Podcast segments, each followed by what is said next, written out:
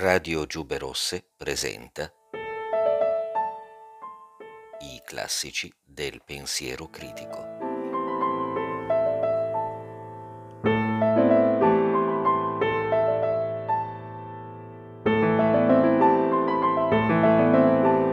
La distruzione del senso storico. Letture da Commentari sulla società dello spettacolo di Guy Debord.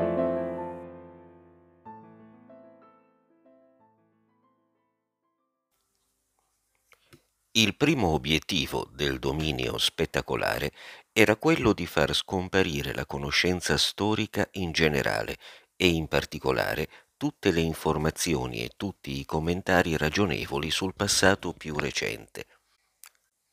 È un fatto così evidente che non ha bisogno di spiegazioni. Lo spettacolo organizza con abilità l'ignoranza di ciò che accade e subito dopo l'oblio di quanto è stato comunque conosciuto ciò che è più importante è ciò che più viene nascosto. Negli ultimi vent'anni nulla è stato sommerso da tante menzogne su ordinazione come la storia del maggio 1968. Tuttavia, utili lezioni si sono potute trarre da alcuni studi scevri da mistificazioni su quelle giornate e sulla loro origine, ma è segreto di Stato.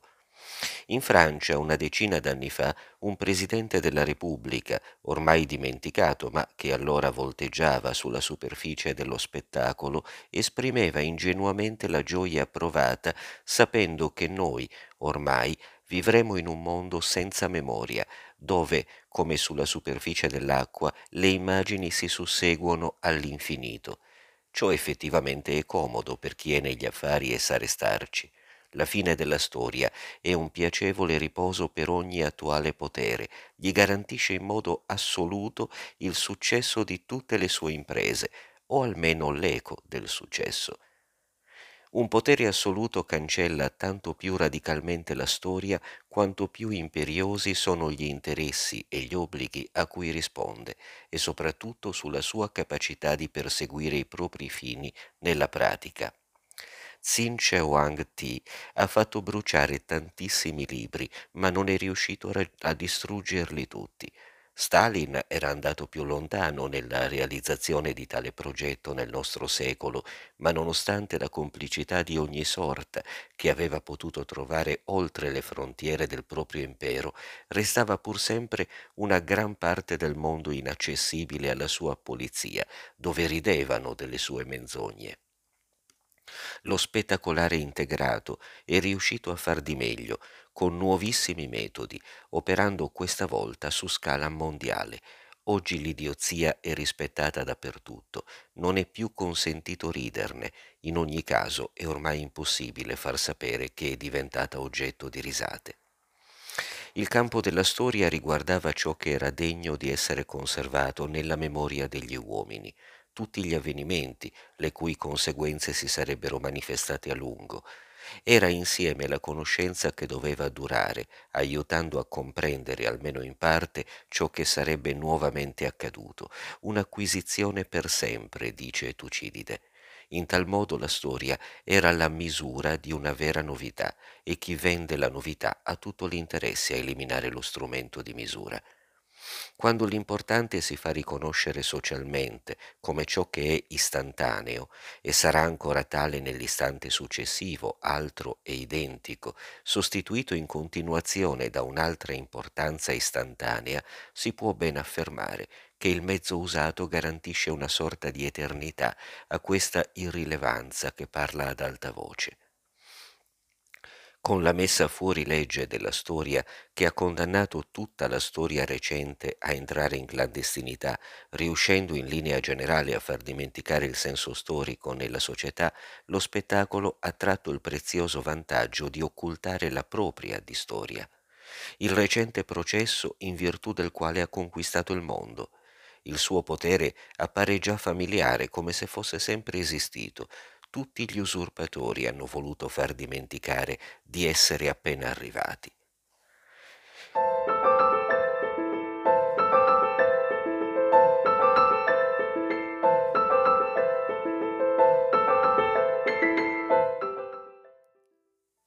Con la distruzione della storia, gli stessi avvenimenti contemporanei si allontanano subito in una distanza favolosa, tra racconti inverificabili, statistiche incontrollabili, spiegazioni inverosimili e ragionamenti insostenibili. A tutte le idiozie che sono presentate spettacolarmente potrebbero ribattere solo i mediatici, con qualche rispettosa rettifica o rimostranza, ma ne sono avari, perché oltre alla loro crassa ignoranza, la solidarietà di mestiere e d'animo con l'autorità generale dello spettacolo e con la società che esso esprime impone loro il gradevole dovere di seguire sempre questa autorità non ledendo mai la sua maestà. Non va dimenticato che ogni mediatico ha sempre un padrone e talora più d'uno, che gli eroga lo stipendio e altre ricompense o vantaggi, e ogni mediatico sa di essere sempre sostituibile. Tutti gli esperti sono mediatico-statali e solamente in quanto tali vengono riconosciuti. Ogni esperto serve il suo padrone perché le vecchie possibilità di essere indipendenti sono state eliminate quasi del tutto dalle modalità organizzative dell'attuale società. L'esperto più utile è senza dubbio quello che mente, Coloro che hanno bisogno dell'esperto sono per motivi diversi il falsificatore e l'ignorante. Quando l'individuo da solo non riesce a capire più nulla, ricorre all'esperto. Un tempo si riteneva normale che ci fossero degli esperti dell'arte etrusca ed erano sempre competenti perché la, l'arte etrusca non è sul mercato, ma per esempio un'epoca che trova redditizio adulterare chimicamente molti vini famosi potrà venderli solo se ha preparato degli esperti enologi che convinceranno i sommelier ad apprezzare quei nuovi profumi più riconoscibili. Cervantes osserva che sotto un brutto mantello spesso si trova un buon bevitore. L'intenditore di vino generalmente ignora il funzionamento dell'industria nucleare, ma il dominio spettacolare ritiene che poiché un esperto l'ha sbeffeggiato su questo argomento, un altro esperto potrà facilmente sbeffeggiarlo sul vino. Sappiamo, ad esempio, che l'esperto di meteorologia mediatica nel fare le sue previsioni del tempo per le successive 48 ore deve tener conto degli interessi economici, turistici e regionali, quando tante persone circolano così spesso su tante strade, tra luoghi parimenti desolati, motivo per cui avrebbe maggior successo come comico. La scomparsa di ogni conoscenza storica obiettiva fa sentire il suo effetto anche sulla reputazione personale di ogni individuo, che è diventata malleabile e modificabile secondo la volontà di coloro che controllano tutta l'informazione, quella che si raccoglie e anche quella ben diversa che si diffonde. Costoro hanno piena libertà di falsificare, perché un'evidenza storica che lo spettacolo vuole ignorare non è più un'evidenza. Quando una persona ha solo la notorietà che gli è stata attribuita come un favore dalla benevolenza della corte spettacolare, può cadere in disgrazia da un momento all'altro. Una notorietà antispettacolare è diventata una cosa estremamente rara. Io stesso sono tra gli ultimi esseri viventi a possederne una e a non averne mai avuta un'altra. Questo però è diventato straordinariamente sospetto. Nella società che si è proclamata ufficialmente spettacolare, essere conosciuto al di fuori delle relazioni spettacolari vuol già dire essere considerato un nemico della società. Ormai è lecito cambiare completamente il passato di qualcuno, modificarlo radicalmente, ricostruendolo nello stile dei processi di Mosca, senza dover affrontare le lungaggini di un processo. Si può uccidere spendendo di meno. I falsi testimoni, forse maldestri, ma come potranno essere in grado di cogliere le loro gaffe gli spettatori che assisteranno agli exploit di costoro? E i documenti, sempre ben falsificati, non possono mancare a coloro che governano lo spettacolare integrato o ai loro amici. Quindi non è più possibile credere nulla riguardo a qualcuno, se non ciò che abbiamo conosciuto noi stessi direttamente. In realtà non è più neanche necessario accusare falsamente qualcuno. quando si controlla il meccanismo che governa la sola verifica sociale pienamente e universalmente riconosciuta, si può dire ciò che si vuole. Il movimento della dimostrazione spettacolare si prova semplicemente girando in tondo, ritornando, ripetendosi, continuando ad affermare sull'unico terreno in cui risiede ormai ciò che si può affermare pubblicamente e far credere, perché solo di questo tutti saranno testimoni. Inoltre l'autorità spettacolare può negare qualunque cosa una, due, tre volte, dire che non ne parlerà più e parlare d'altro, ben sapendo che non rischia più nessuna risposta sul proprio terreno, né su nessun altro, perché non esistono più agorà, comunità generali e neppure comunità limitate a corpi intermedi o a istituzioni autonome, ai salotti, ai caffè, ai lavoratori di un'azienda, non esiste più nessuno spazio in cui il dibattito sulle verità che riguardano gli interessati possa liberarsi in modo duraturo dalla presenza opprimente del discorso mediatico e delle varie forze organizzate per diffonderlo. Oggi non esistono più coloro che facevano parte del mondo colto, il cui giudizio dava una garanzia di relativa indipendenza e che un tempo, ad esempio, riponevano il loro orgoglio in una capacità di verifica che permetteva di avvicinarsi a quella che si chiamava la storia imparziale dei fatti, o almeno di credere che essa meritasse di essere conosciuta. Non esiste più neanche la verità bibliografica incontestabile e i riassunti informatizzati degli schedari delle biblioteche nazionali potranno eliminarne le tracce tanto più facilmente. Ci si sgomenterebbe a pensare a ciò che furono non molto tempo fa i magistrati, i medici, gli storici e agli obblighi tassativi che costoro spesso si imponevano nei limiti delle loro competenze. Gli uomini assomigliano più al loro tempo che ai loro padri. Ciò di cui lo spettacolo può smettere di parlare per tre giorni è come non fosse mai esistito, perché parla di qualcos'altro che da quel momento effettivamente esiste. Le conseguenze pratiche, lo vediamo, sono immense. Credevamo di sapere che la storia era nata in Grecia con la democrazia. Oggi verifichiamo che la prima scompare dal mondo insieme con la seconda. Bisogna tuttavia aggiungere a questo elenco dei trionfi del potere un elemento a suo discapito. Non si può infatti guidare strategicamente uno Stato se nella sua gestione si è insidiato un deficit duraturo di conoscenze storiche.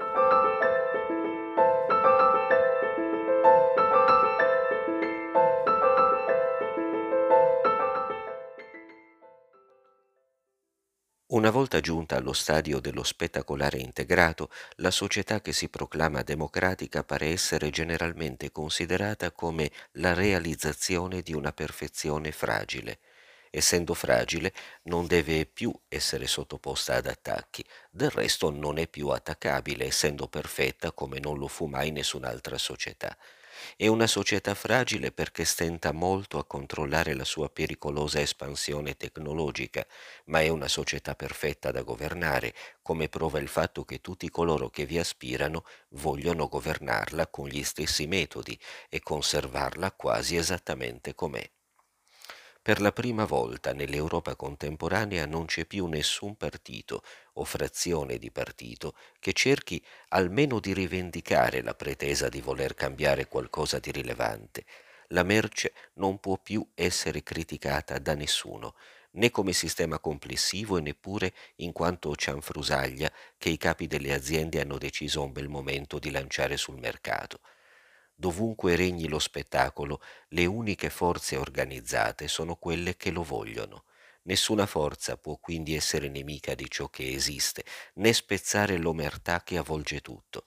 È stata messa la parola fine all'inquietante idea che aveva dominato per oltre duecento anni, secondo la quale una società poteva essere criticata e trasformata, riformata o rivoluzionata. Ciò è stato ottenuto non in virtù dell'affermazione di nuovi argomenti, ma semplicemente perché gli argomenti sono diventati inutili. In base a questo risultato si misurerà invece della felicità generale la forza temibile delle reti della tirannia. Mai c'è stata una censura più perfetta, mai l'opinione di coloro cui si fa credere in alcuni paesi di essere ancora cittadini liberi è stata meno autorizzata a esprimersi ogni volta che si tratta di una scelta che riguarda la loro vita quotidiana. Mai è stato consentito di mentire a loro con tale incoerenza.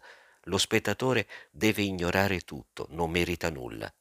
Chi guarda sempre per sapere il seguito non agirà mai, proprio così deve essere lo spettatore.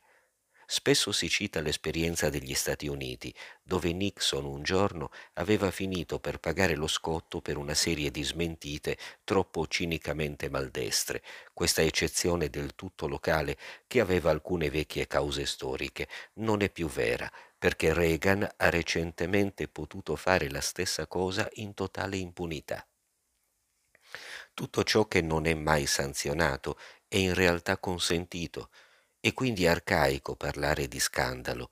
Si attribuisce a un importante uomo di Stato italiano che ha fatto parte contemporaneamente del governo legittimo e di quello parallelo della P2, una frase che riassume al meglio la fase in cui, dopo l'Italia e gli Stati Uniti, è entrato tutto il mondo. Ci sono stati degli scandali, ma ora non ce ne sono più.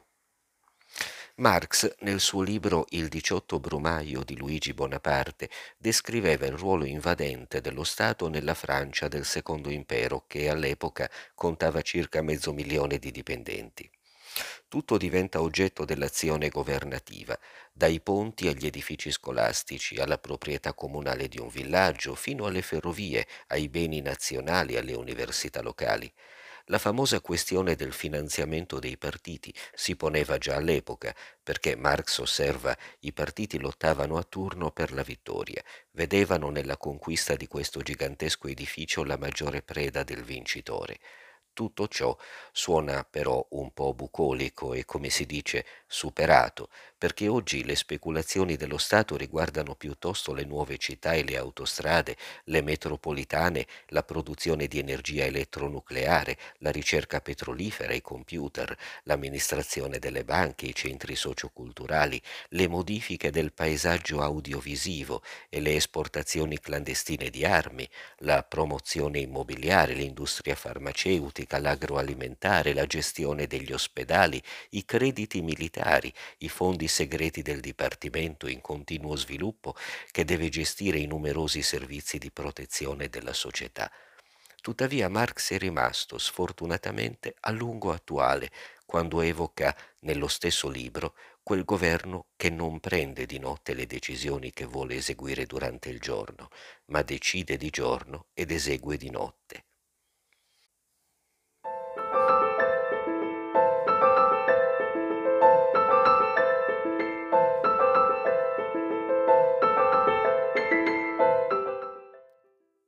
Nel realizzare la distruzione della logica in base ai suoi interessi fondamentali, il nuovo sistema di dominio si è servito di vari mezzi che si sono sempre sostenuti l'un l'altro. Molti di questi riguardano la strumentazione tecnica che lo spettacolo ha sperimentato e reso popolare, ma alcuni sono legati piuttosto alla psicologia di massa della sottomissione. A livello tecnico, quando l'immagine costruita e scelta da qualcun altro diventa il principale rapporto dell'individuo con quel mondo che prima, dovunque andasse, guardava da sé, allora è innegabile che l'immagine reggerà tutto, perché all'interno di una stessa immagine si può giustapporre senza contraddizione qualunque cosa. Il flusso delle immagini trascina tutto con sé ed è sempre qualcun altro che governa a suo piacimento questo riassunto semplificato del mondo, scegliendo dove indirizzare la corrente e anche il ritmo di ciò che dovrà manifestarsi come perpetua sorpresa arbitraria, non volendo lasciare il tempo alla riflessione, prescindendo del tutto da ciò che lo spettatore può capire o pensare. In questa esperienza concreta della permanente sudditanza va individuata la radice psicologica dell'adesione così generale a ciò che è lì in quel momento, riconoscendogli ipso facto un valore sufficiente. Il discorso spettacolare tace evidentemente non solo su quanto è segreto, ma anche su ciò che non gli conviene, Per questo motivo ciò che mostra è sempre avulso dal contesto, dal passato, dalle intenzioni e dalle conseguenze, quindi è completamente illogico. Poiché nessuno lo può contraddire, lo spettacolo ha il diritto di contraddire se stesso e di correggere il proprio passato. I suoi servitori, quando devono fare conoscere una versione nuova, ancora più falsa magari, di alcuni avvenimenti, correggono l'ignoranza e le interpretazioni scorrette attribuite al loro pubblico con atteggiamento sprezzante, quando proprio loro, il giorno prima, si erano affrettati a diffondere quell'errore con la solita sicumera. In tal modo l'insegnamento dello spettacolo e l'ignoranza degli spettatori sono ritenuti indebitamente antagonisti, quando in realtà derivano l'uno dall'altro. Il linguaggio binario del computer è anch'esso un'incitazione irresistibile ad accettare in ogni momento, senza alcuna riserva, ciò che è stato programmato, così come ha voluto qualcun altro, ma che viene fatto passare come l'origine atemporale di una logica superiore, imparziale, totale. Che bel guadagno di velocità e di vocabolario per giudicare ogni cosa, politico, sociale, bisogna scegliere. L'uno non può essere l'altro. La mia scelta si impone. Ci fischiano, ma sappiamo perché sono queste strutture. Non sorprende quindi che fin dall'infanzia gli scolari vengano iniziati facilmente e con entusiasmo al sapere assoluto dell'informatica, mentre ignorano sempre più la lettura che esige un vero giudizio a ogni riga e che è anche la sola che può dare accesso alla vasta esperienza umana antispettacolare perché la conversazione è morta e ben presto lo saranno anche molti che sapevano parlare.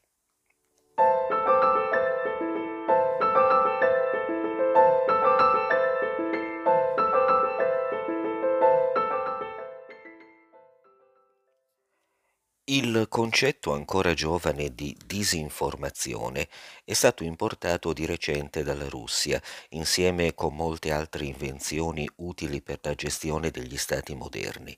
Viene sempre usato apertamente da un potere o come corollario da persone che possiedono un frammento di autorità economica o politica per poter conservare ciò che è costituito, attribuendo sempre a tale uso una funzione controffensiva.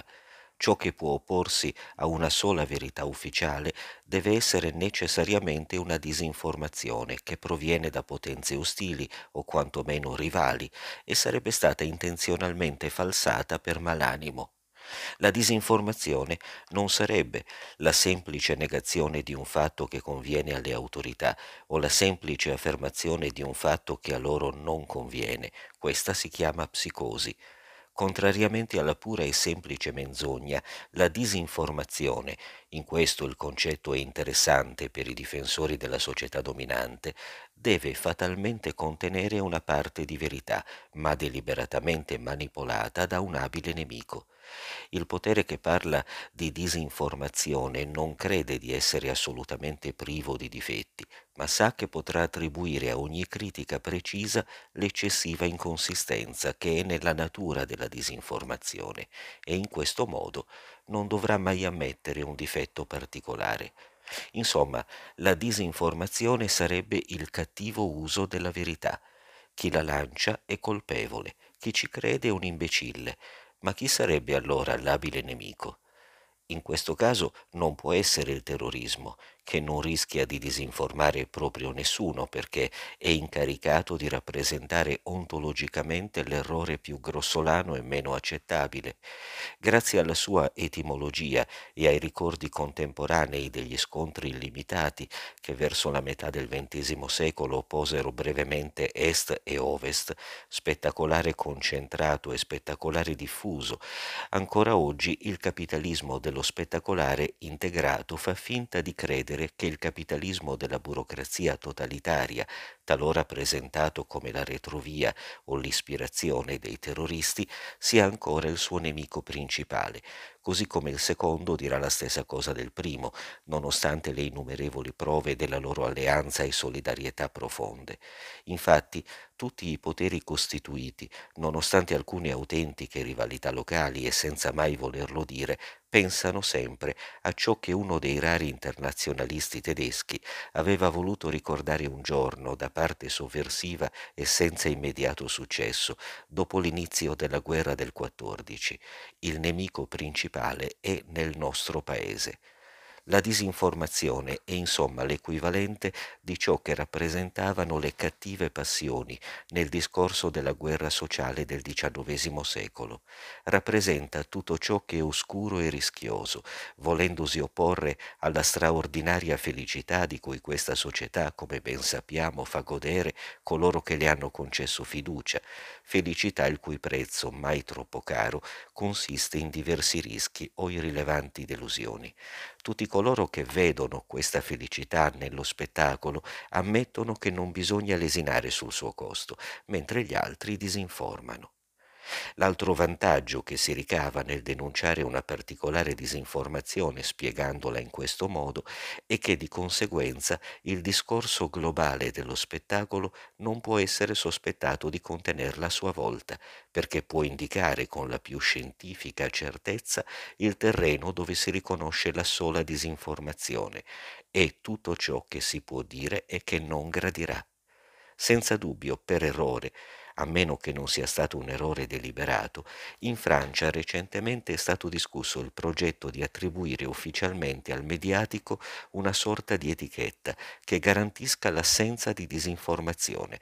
Questo ha ferito alcuni professionisti dei media che vorrebbero ancora credere, o più modestamente far credere, che non sono effettivamente censurati già da ora ma soprattutto il concetto di disinformazione non deve evidentemente essere usato in maniera difensiva e ancor meno in una difesa statica, erigendo una muraglia cinese, una linea Maginot, che dovrebbe proteggere completamente uno spazio che si ritiene debba essere vietato alla disinformazione. Bisogna che ci sia della disinformazione e che resti fluida potendo filtrare ovunque. Sarebbe stupido difendere il discorso spettacolare laddove non viene attaccato e questo concetto si logorerebbe molto rapidamente nel difenderlo contro l'evidenza su dei punti che invece devono evitare di mobilitare l'attenzione. Inoltre le autorità non hanno alcun vero bisogno di garantire che una certa informazione non contenga della disinformazione, non ne hanno i mezzi, non sono così rispettate e non farebbero che attirare i sospetti sull'informazione in questione. Il concetto di disinformazione è utile solo nel contrattacco, bisogna tenerlo in seconda linea e poi proiettarlo subito in avanti per respingere ogni verità che potrebbe emergere. Se talvolta una sorta di disinformazione disordinata rischia di apparire al servizio di alcuni interessi particolari temporaneamente in conflitto e di essere a sua volta creduta, diventando incontrollabile e quindi contrastando il lavoro complessivo di una disinformazione meno irresponsabile, non bisogna temere che essa sia opera di manipolatori più esperti o più raffinati. Ciò accade semplicemente perché oggi la disinformazione si dispiega in un mondo dove non c'è più posto per nessuna verifica. Il concetto confusionario di disinformazione viene messo in risalto per respingere immediatamente, con il solo rumore del suo nome, ogni critica che le diverse agenzie di organizzazione del silenzio non sono riuscite a tacitare, per esempio, un giorno si potrebbe affermare, se fosse utile, che questo scritto è un lavoro di disinformazione sullo spettacolo, oppure, ed è la stessa cosa, di disinformazione contro la democrazia. Contrariamente a quanto afferma il suo concetto spettacolare rovesciato, la pratica della disinformazione può servire solo allo Stato, qui e ora, sotto la sua guida diretta o per iniziativa di coloro che difendono gli stessi valori. In realtà la disinformazione è presente in tutta l'informazione esistente ed è la sua caratteristica principale. La si nomina solo laddove bisogna mantenere la passività attraverso l'intimidazione. Dove la disinformazione viene nominata non esiste e dove esiste non la si nomina.